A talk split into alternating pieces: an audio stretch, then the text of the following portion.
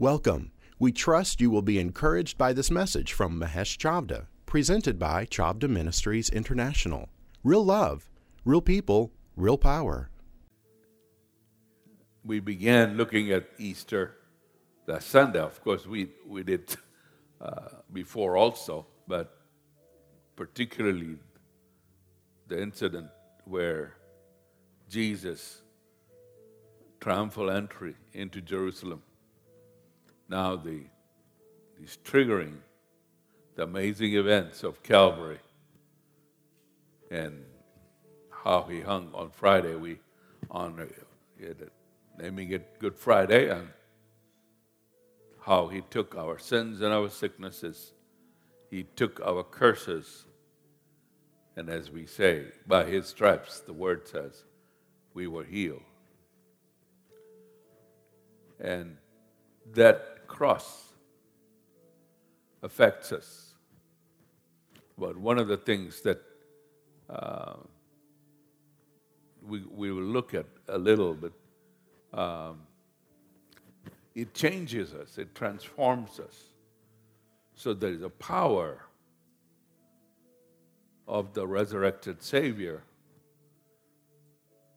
that as we behold Him and as He uh, reveals Himself,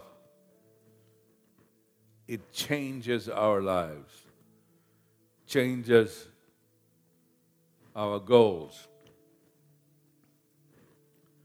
And there is power that comes over our lives. And His presence grows and grows. And with that comes commissioning, that it transforms us, that we often we see in part, prophesy in part, and we prophesy ourselves even, and say, This is my goal. But then he, as we traverse this Easter journey, it clarifies more. In whatever way God chooses us, chooses to use us, He continues to adjust us. And as He adjusts, He adjusts our purpose and commissioning. So I wanted to look at it a little more in detail this morning. But the, the key, I wanted to center our worship this morning around this particular incident. A basic, uh, say it and then we'll read about it. But it is in the breaking of bread that the disciples on the road to Emmaus, the, it's like they couldn't see very clearly. Jesus was hidden and therefore his purposes were hidden.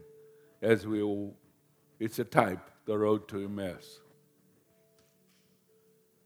But it's amazing effect.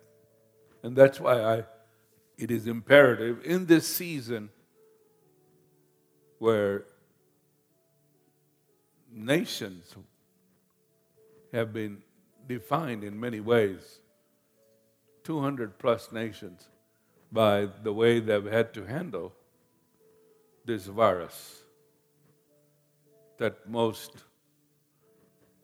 people, it's important so that they could see the source. And uh,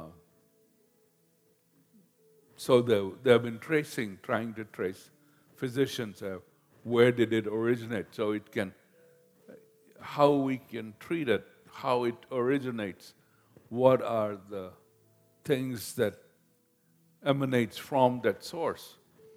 And so most researchers have found that the virus most assuredly most believe that it's from the Chinese, the Wuhan province. And it shouldn't be taken as an accusation against any peoples. But tracing it helps the formulate the vaccines by which they can use it uh, to prevent and help people overcome. But above all, for us, we believe that always, always, Jesus is Lord. And He will direct us, and He may direct. The physicians are still working on it. Some say this is the, this is the vaccine by which we treat it, but there's still, I think, still much work to be done. I remember uh, as a young boy, forgive me if I've shared this already, but uh, as a very young kid, I remember they would line us up. This was in a British colony, Kenya.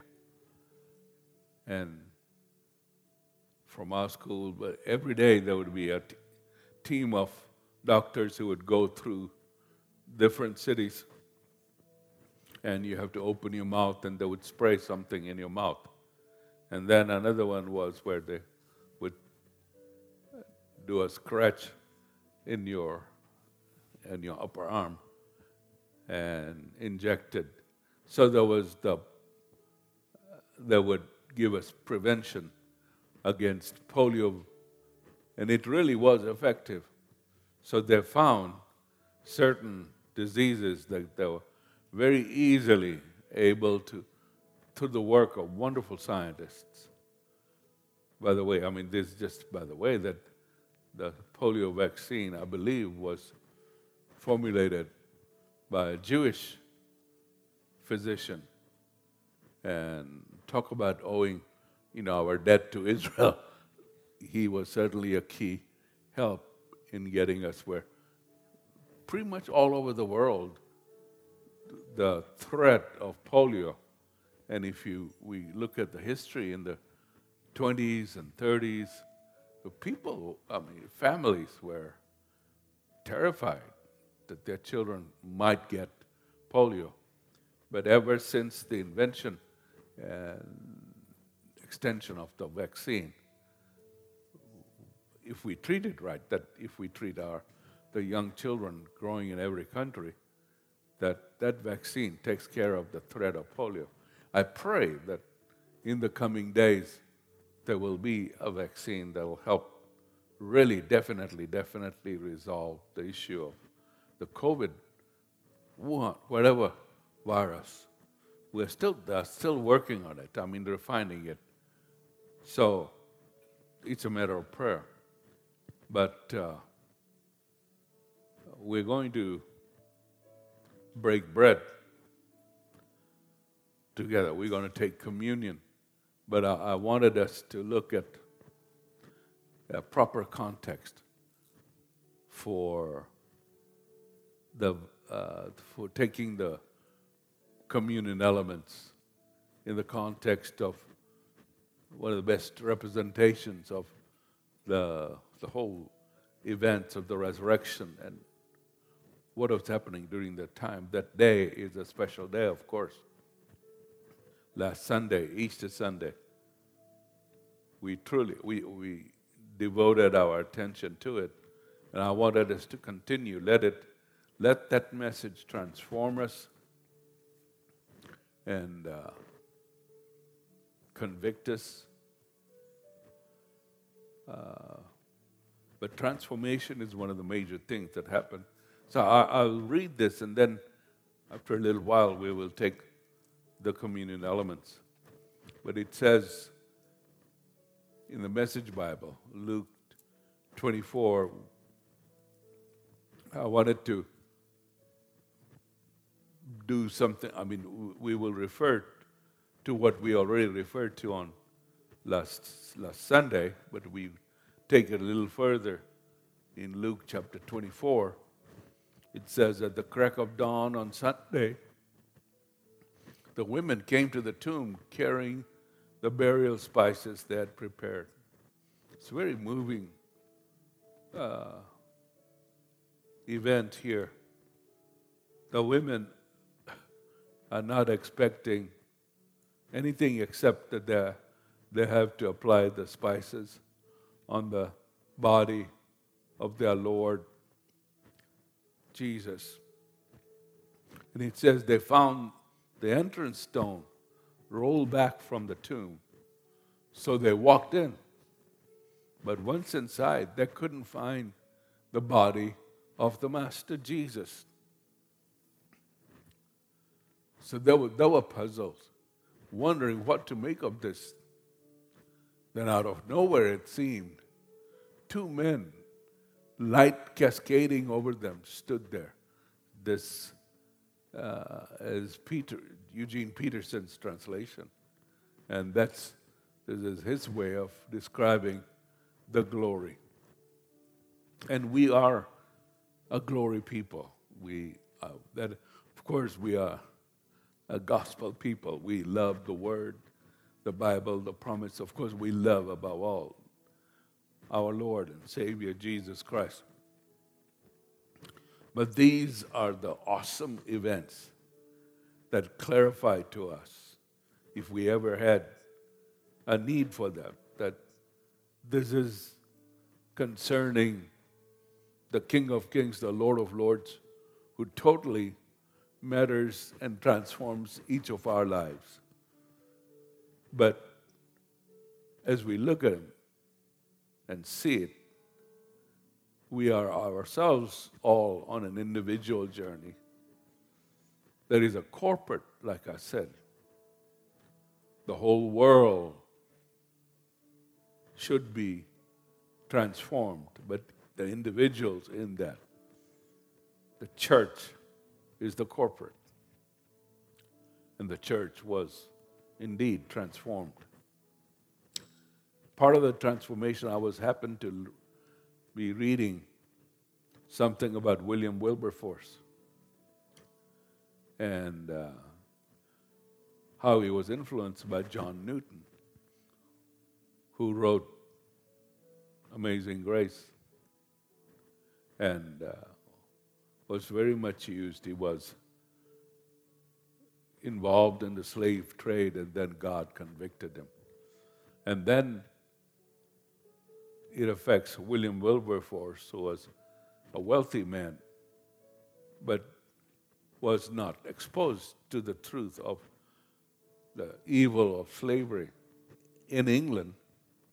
And he is on a journey himself. And then he is. Once he is revealed to him how evil the slave trade was and how he became a leader and a spokesman that would be used by God to transform the empire in such a way that wherever the British Empire was, they could influence and cast out and put an end to the slave trade.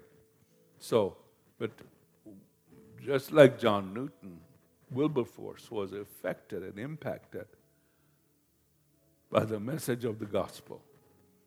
And he got transformed and had to change, and he changed, helped change the history of the British Empire, and therefore, even our history was influenced. And the revivals of Wesley and others, they were very instrumental in raising up mighty people who say, We will not tolerate slavery anymore. But they were transformed by the gospel of Jesus Christ so that their life purpose was transformed. I'm just saying that the, the disciples on the road to Emmaus are a perfect example of people deeply impacted and transformed by the gospel of Jesus Christ. So here we see, and then the angelic activity and the light or the glory cascading all around them. It's like they're shining. Light is emanating from them. And of course, as we have looked at the other studies, it's when, like Moses, when he was around the the person of, of God, he was so transformed. The, he, you being around God, he just can't, unless he chooses to,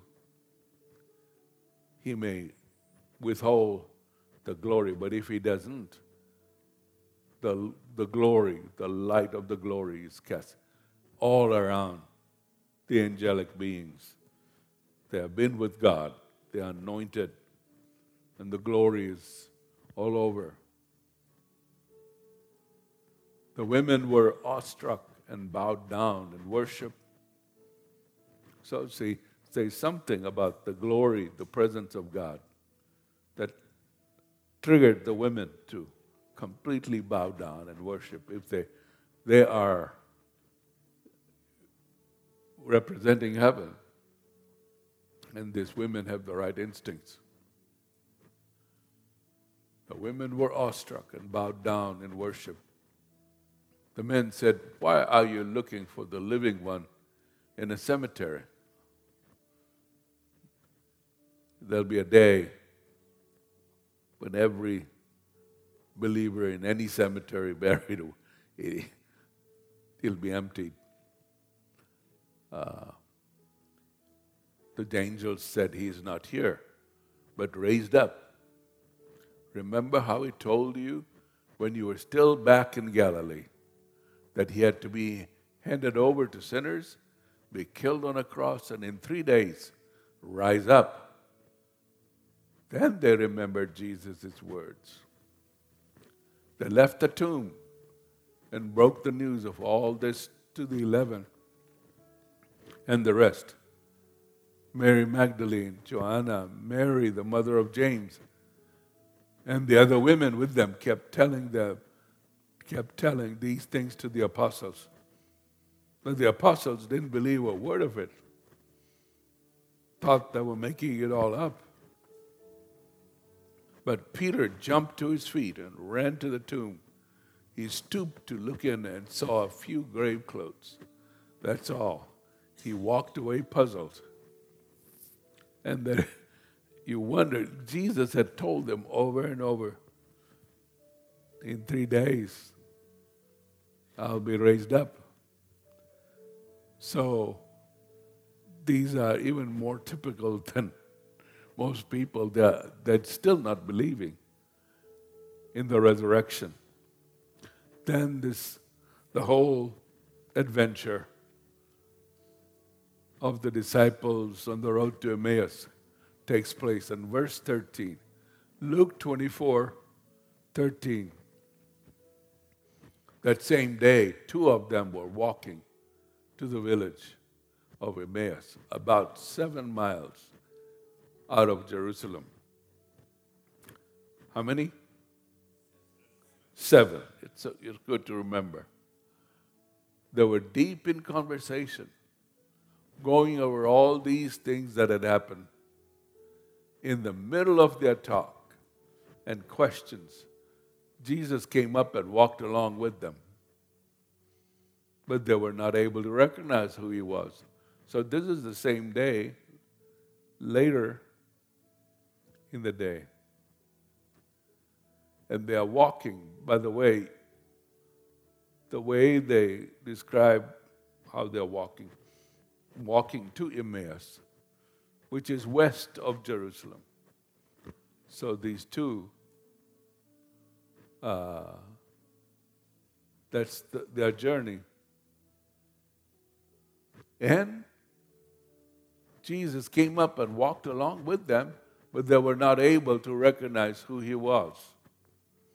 That is a mystery. And it's because I, I believe the, the Lord withheld. This, now he is in this glorified body. But he is, something supernatural is happening. He's, he's withholding his identity. And he asks, What's this you're discussing so intently as you walk along? Eh, I wonder how they looked at the stranger. And they had been with Jesus, they were disciples, and yet they are not recognizing, I believe, there was a purpose in it. But they were, they looked at this person as a stranger who is walking along with them, not as, wow, this is the Master, it's Jesus. He asked, What's this you're discussing so intently? They just stood there, long faced, like they had lost their best friend. Then one of them, his name was Cleopas, said, Are you the only ones in Jerusalem who hasn't heard what's happened during the last few days? So they're in consternation. And they have been really so hurt. They had such high hopes. Perhaps this is the one who is going to get rid of the Roman oppression. We are going to be free from the Roman Empire. Maybe we'll be free. And the Messiah is coming to rule. He will kick out these Roman oppressors. And many of them were, had defined this in the flesh.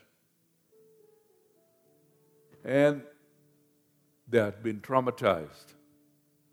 Because I'm sure some of them saw Jesus in that uh, terrible era of those, I mean, in, in the events, his being whipped, his being uh, so bloodied, and then the whole crowd screaming when they have been giving a choice you want Christ or you want Barabbas? And they kept. Now the crowd majority of them very tragically chooses, shouts out the name of Barabbas. We want Barabbas. And I'm sure they may have seen the hammers as they crucified Jesus and as he was hung on the Calvary cross. And possibly heard Jesus saying, Father, Father, why have you forsaken me? So, and then Jesus, verse 19, he said, What has happened? They said, The things that happened to Jesus, the Nazarene. He was a man of God, a prophet, dynamic in work and word blessed by both God and all the people. Then our high priests and leaders betrayed him, got him sentenced to death, and crucified him. And we had our hopes up that he was the one, the one about to deliver Israel. It is now the third day since it happened. But now some of our women have completely confused us. Early this morning, they were at the tomb and couldn't find his body. They came back with the story that they had seen a vision of angels who said he was alive. Some of our friends went off to the tomb to check and found it empty, just as the women said, but they didn't see Jesus. Now, it is here is Jesus right there walking along with them and there's still, they didn't see Jesus. We don't know what happened. And Jesus had prophesied that this way he would be resurrected on the third day. Then Jesus said to them, then he said to them, so thick headed, so slow hearted, why can't you simply believe all that the prophet said? And that's an aspect that I believe even this year, I believe we are on a journey. We are going from glory to glory. And there are aspects of us that still need a further living revelation. I believe that way, way back, when literally the glory surrounded, and I, from a Hindu background, I was able to I read the Bible and the glory visited me. And I was transformed. But there was no question I needed to turn my life over to Jesus Christ.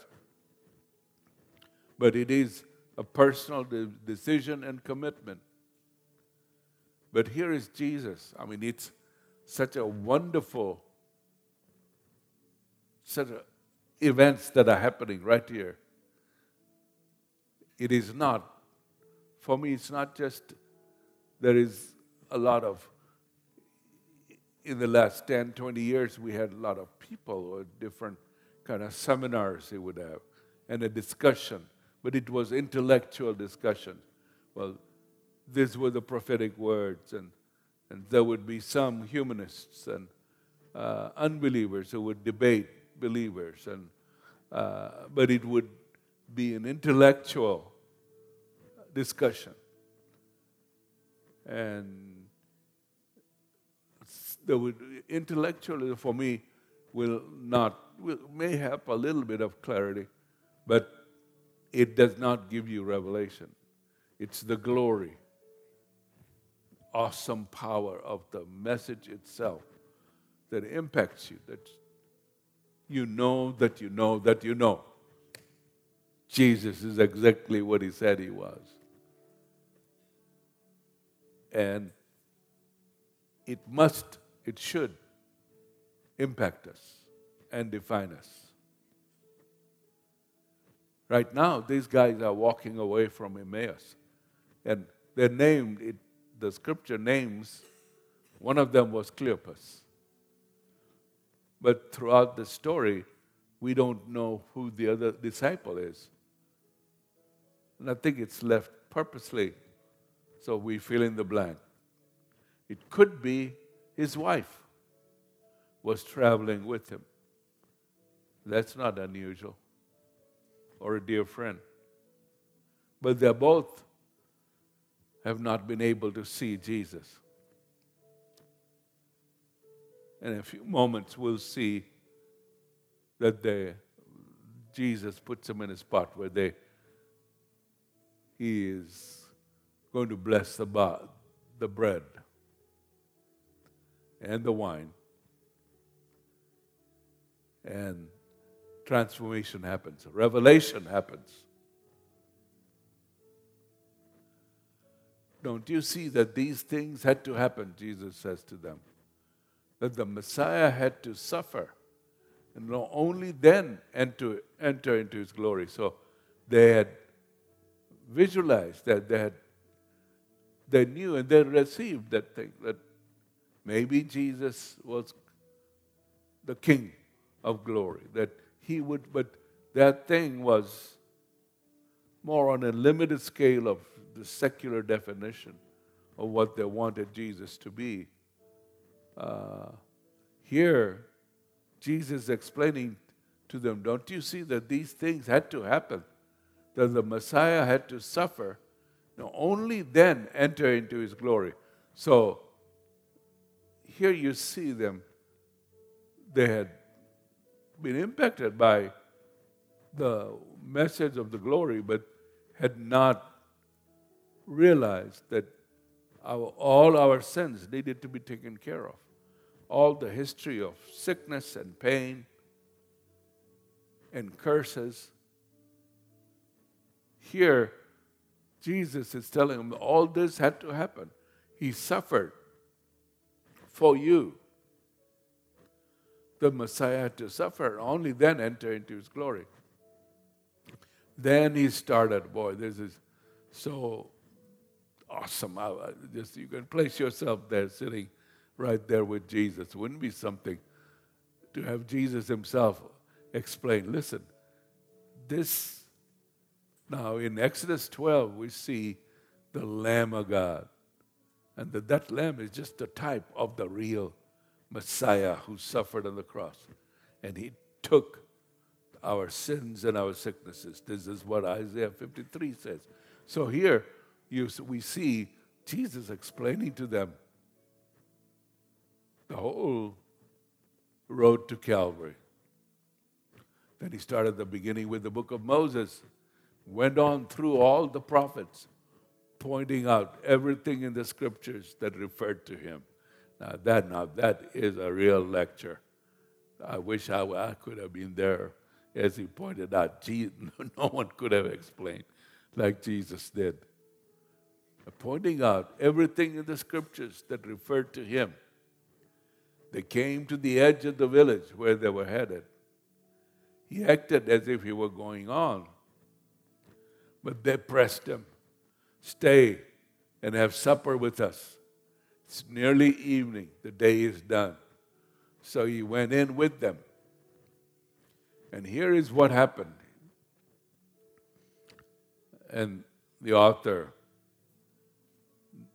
realizes the significance and the, the, importance of this event is part of the resurrection story. And here is what happened. He sat down at the table with them, and taking the bread, he blessed and broke, broke the bread, and gave it to them. At that moment, open eyed, wide eyed, they recognized him. And then he disappeared. So, in the breaking of the bread, he's, they are able to see Jesus for who he really is. He is the resurrected Savior. They are able to see the nail prints in his hand. The, I do not know what whether he could he showed his side where his heart had been pierced. But he is resurrected. And then he disappeared. At this, in verse 31, at that moment, I would say their, their eyes were open. It would not be open eyed and wide eyed. I think Peterson missed that because his uh, that's where the, it's part of seeing that as he went through the passion of Calvary, he was doing it for them, for their sins, and the sins of the world. But anyway, at that moment, their eyes were open. And I really felt that at this time, as we face the coming days and challenges, and also, I believe, the outpouring of His glory more and more. May you, even today, as we take communion, in a sense, break bread, that in just simply doing that, their eyes were opened. And may our eyes be open further, that there are aspects of our lives, things that the Lord knows that we still yet do not know. An adventure that'll be could be full of pain, but you see the glory. For Bonnie and I, as uh, that that time, I mean, you know, I I just gotten married, so I had to tell her mom and her dad, I'm going to marry your daughter. We are, and our purpose is we have been called to the gospel. And whatever God's grace, He'll take us. And uh, but never anticipated that our first baby would be described on the third day by the doctor as he examined that the baby is terminal. And what a heartbreak. Here we were called to glorify Jesus and preaching and all of that. And Lord, what sin have we committed? You, you kind of ask, I mean, we were not mature enough to ask mature questions. I don't know whether there are any mature questions. I mean, uh, your baby is dying, your first son. And so, uh, if some years before, God had given you a choice, and, and do you want to, I'm going to have you go through this? Uh uh No, sir, thank you very much. give it to someone else if you need to. Uh, this is, that would be so heartbreaking. And it was. But wow, the glory visited my son, and we saw the glory. The shining light and the golden light, and we saw, we could perceive that our son was connected with Calvary. And Jesus was taking it. I mean, this is personal, pardon me, to, mm, giving a personal testimony. But the glory visited us. And he was transformed, even his body inside, that Jesus healed him. Then later on, at that time, you would say, uh, was that worth it to go through? Then I would have said, yes, of course, awesome. We saw the healing. But before then, uh uh I don't think I want to go through that. Uh, so there are things that God may have set us on the journey, but it's all to the glory of Jesus Christ. This is, it's a wonderful description here. Uh, at that moment, wide eyed, they recognized him and then he disappeared. May we, even today, as we take communion, see him further and recognize him. That's why, and you know, there's just a small other personal apostrophe, but I, I'm on a personal level. I love the opportunity we have to take communion together, and that it's powerful. Uh, and I've described this that when uh, we would, I got to travel with Brother Derek Prince more than anybody besides his wife. So we were, we did a lot of adventures, but he, he was a mighty apostle, way older than me. But he would come and knock on my door and have the communion elements every afternoon whenever we could, when we had settled down in a hotel or somewhere. And he would say, Let's have communion. If you're going to give out, we were ministering, we we're praying for people. Well, better charge your batteries. You are human. And don't be blase. It is awesome that we are allowed. God is giving, giving us the privilege to take His body and His blood. And you're going to be rejuvenated. You're going to be. And here, to see Jesus. And the moment they recognize Him, it says, and then He disappeared. He had a glorified body back and forth, it says, verse 32, they talked.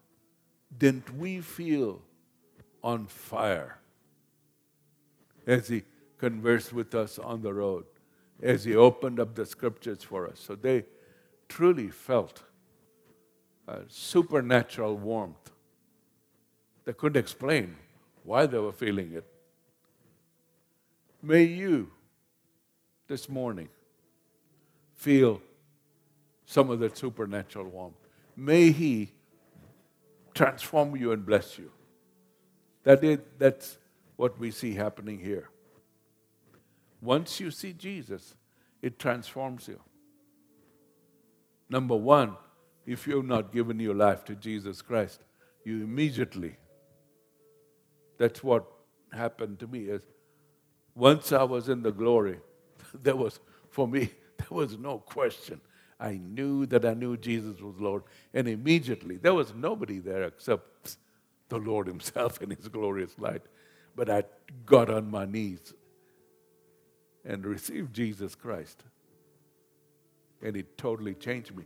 But even today, may you be further transformed. May you be blessed. May you be healed. May people watching us here May your home be filled with His glory. May your husband get a healing, or your wife, or your grandma. that's in your home, may the Lord stretch forth his hand to heal. It says in Acts 4, and signs and wonders be done in the name of his holy servant Jesus. Did our hearts burn? So it's not self emotion, it's not something they're made up. You are around Jesus. It's amazing. And you read some of the uh, personal testimonies or diaries of people who were in Brother Billy Graham's meetings in the late 40s and 50s.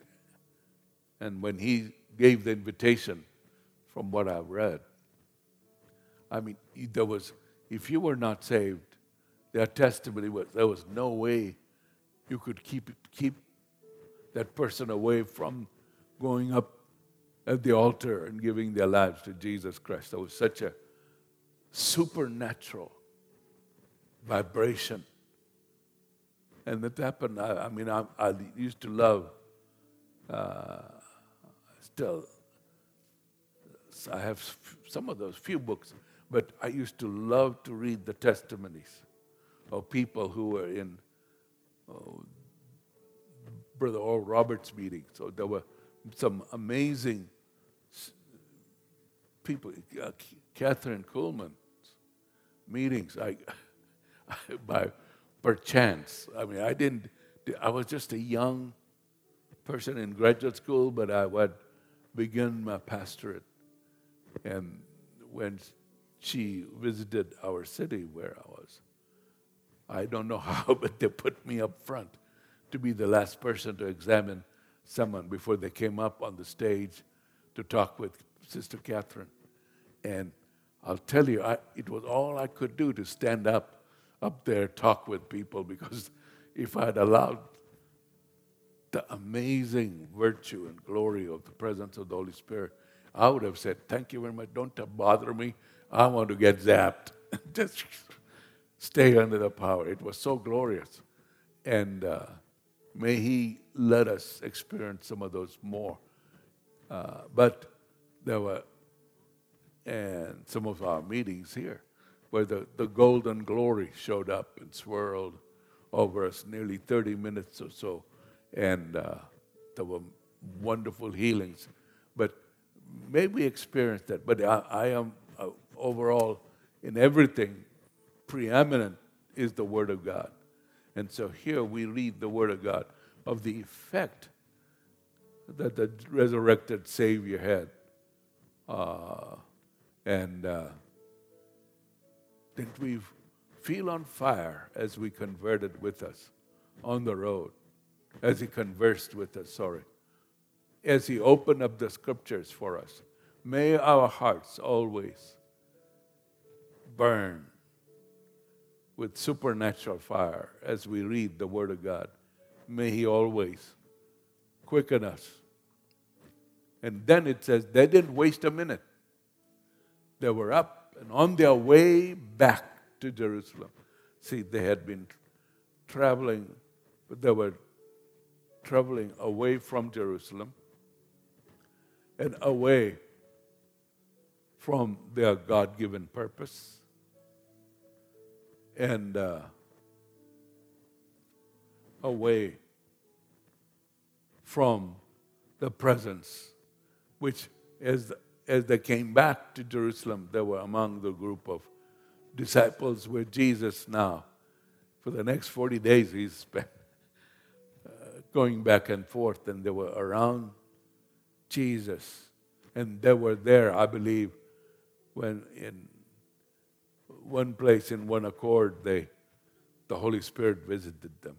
Well, in the few days before, where Jesus commissioned them, going to all the world, preach good news to all creation. And they got to experience all of that.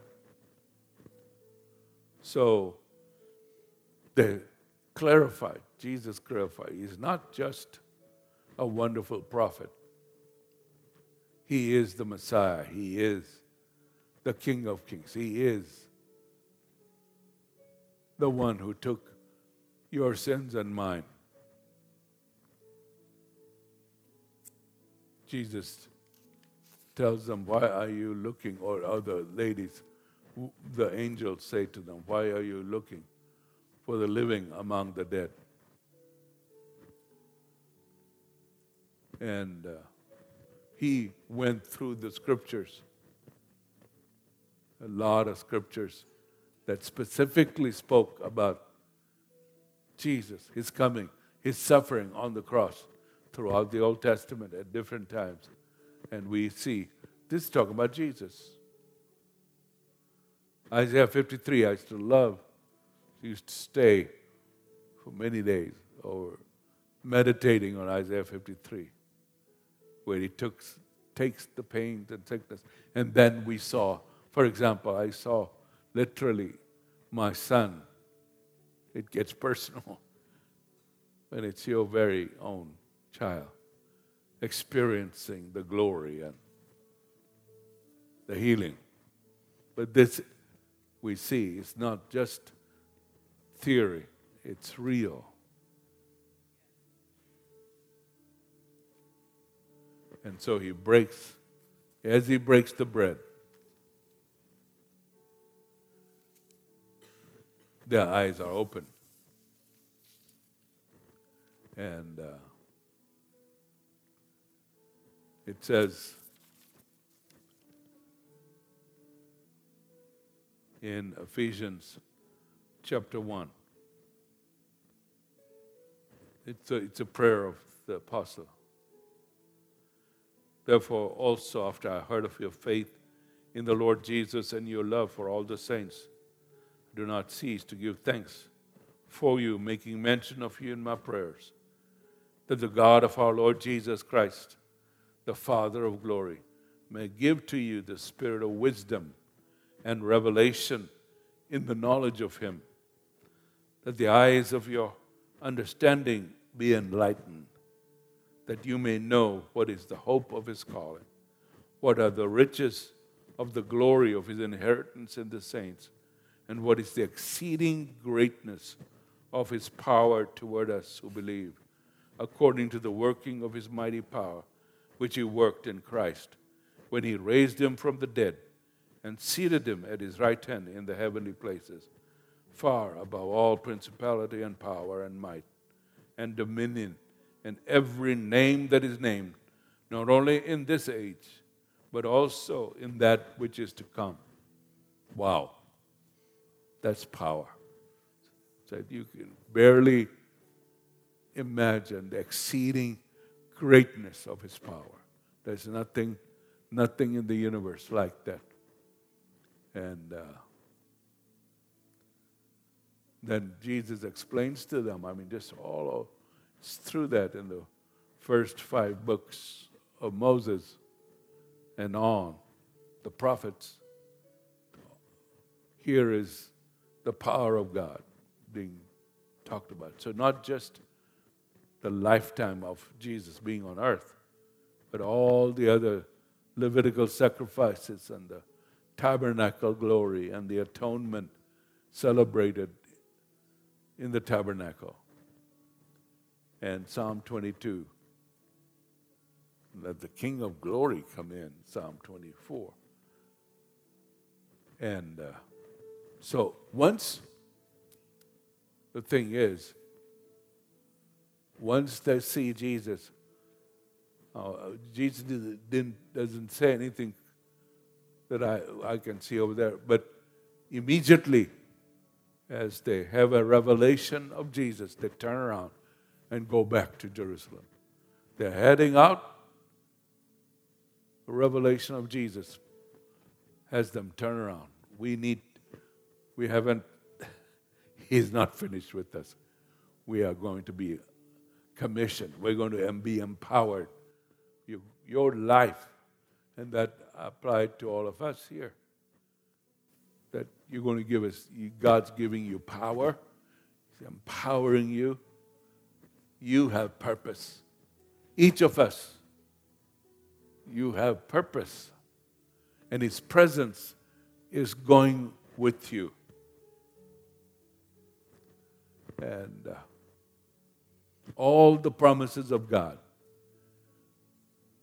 are yes and amen for each of us as we have believed in Jesus Christ. So I think there's a reason why the other disciple is not named. The only one, Cleopas, is mentioned. I believe we can put your name as the one, the other disciple, and that he is giving you a blessed revelation of fresh. Just like in many ways, Wilberforce, as the glory came in his life, he realized he had purpose. He had, in fact, I'm going to do all I can to kick out slavery from any portion of the British Empire. And they did it. And then they uh, influenced America. And America did a lot of things to kick slavery out of other nations, not just a, here, but it was people coming into fresh revelation. Our Lord is full of compassion and mercy, and He's anointing His people with purpose in this hour, in this year. We are going to be empowered. We all are going to get fresh anointing. We're going to get all the impartation we can get. Praise God. We hope you enjoyed this message. To order more great resources by Mahesh Chavda, visit us at chavdaministries.org. For a full catalog of our products, you can call us at 1 800 730 6264. God bless you.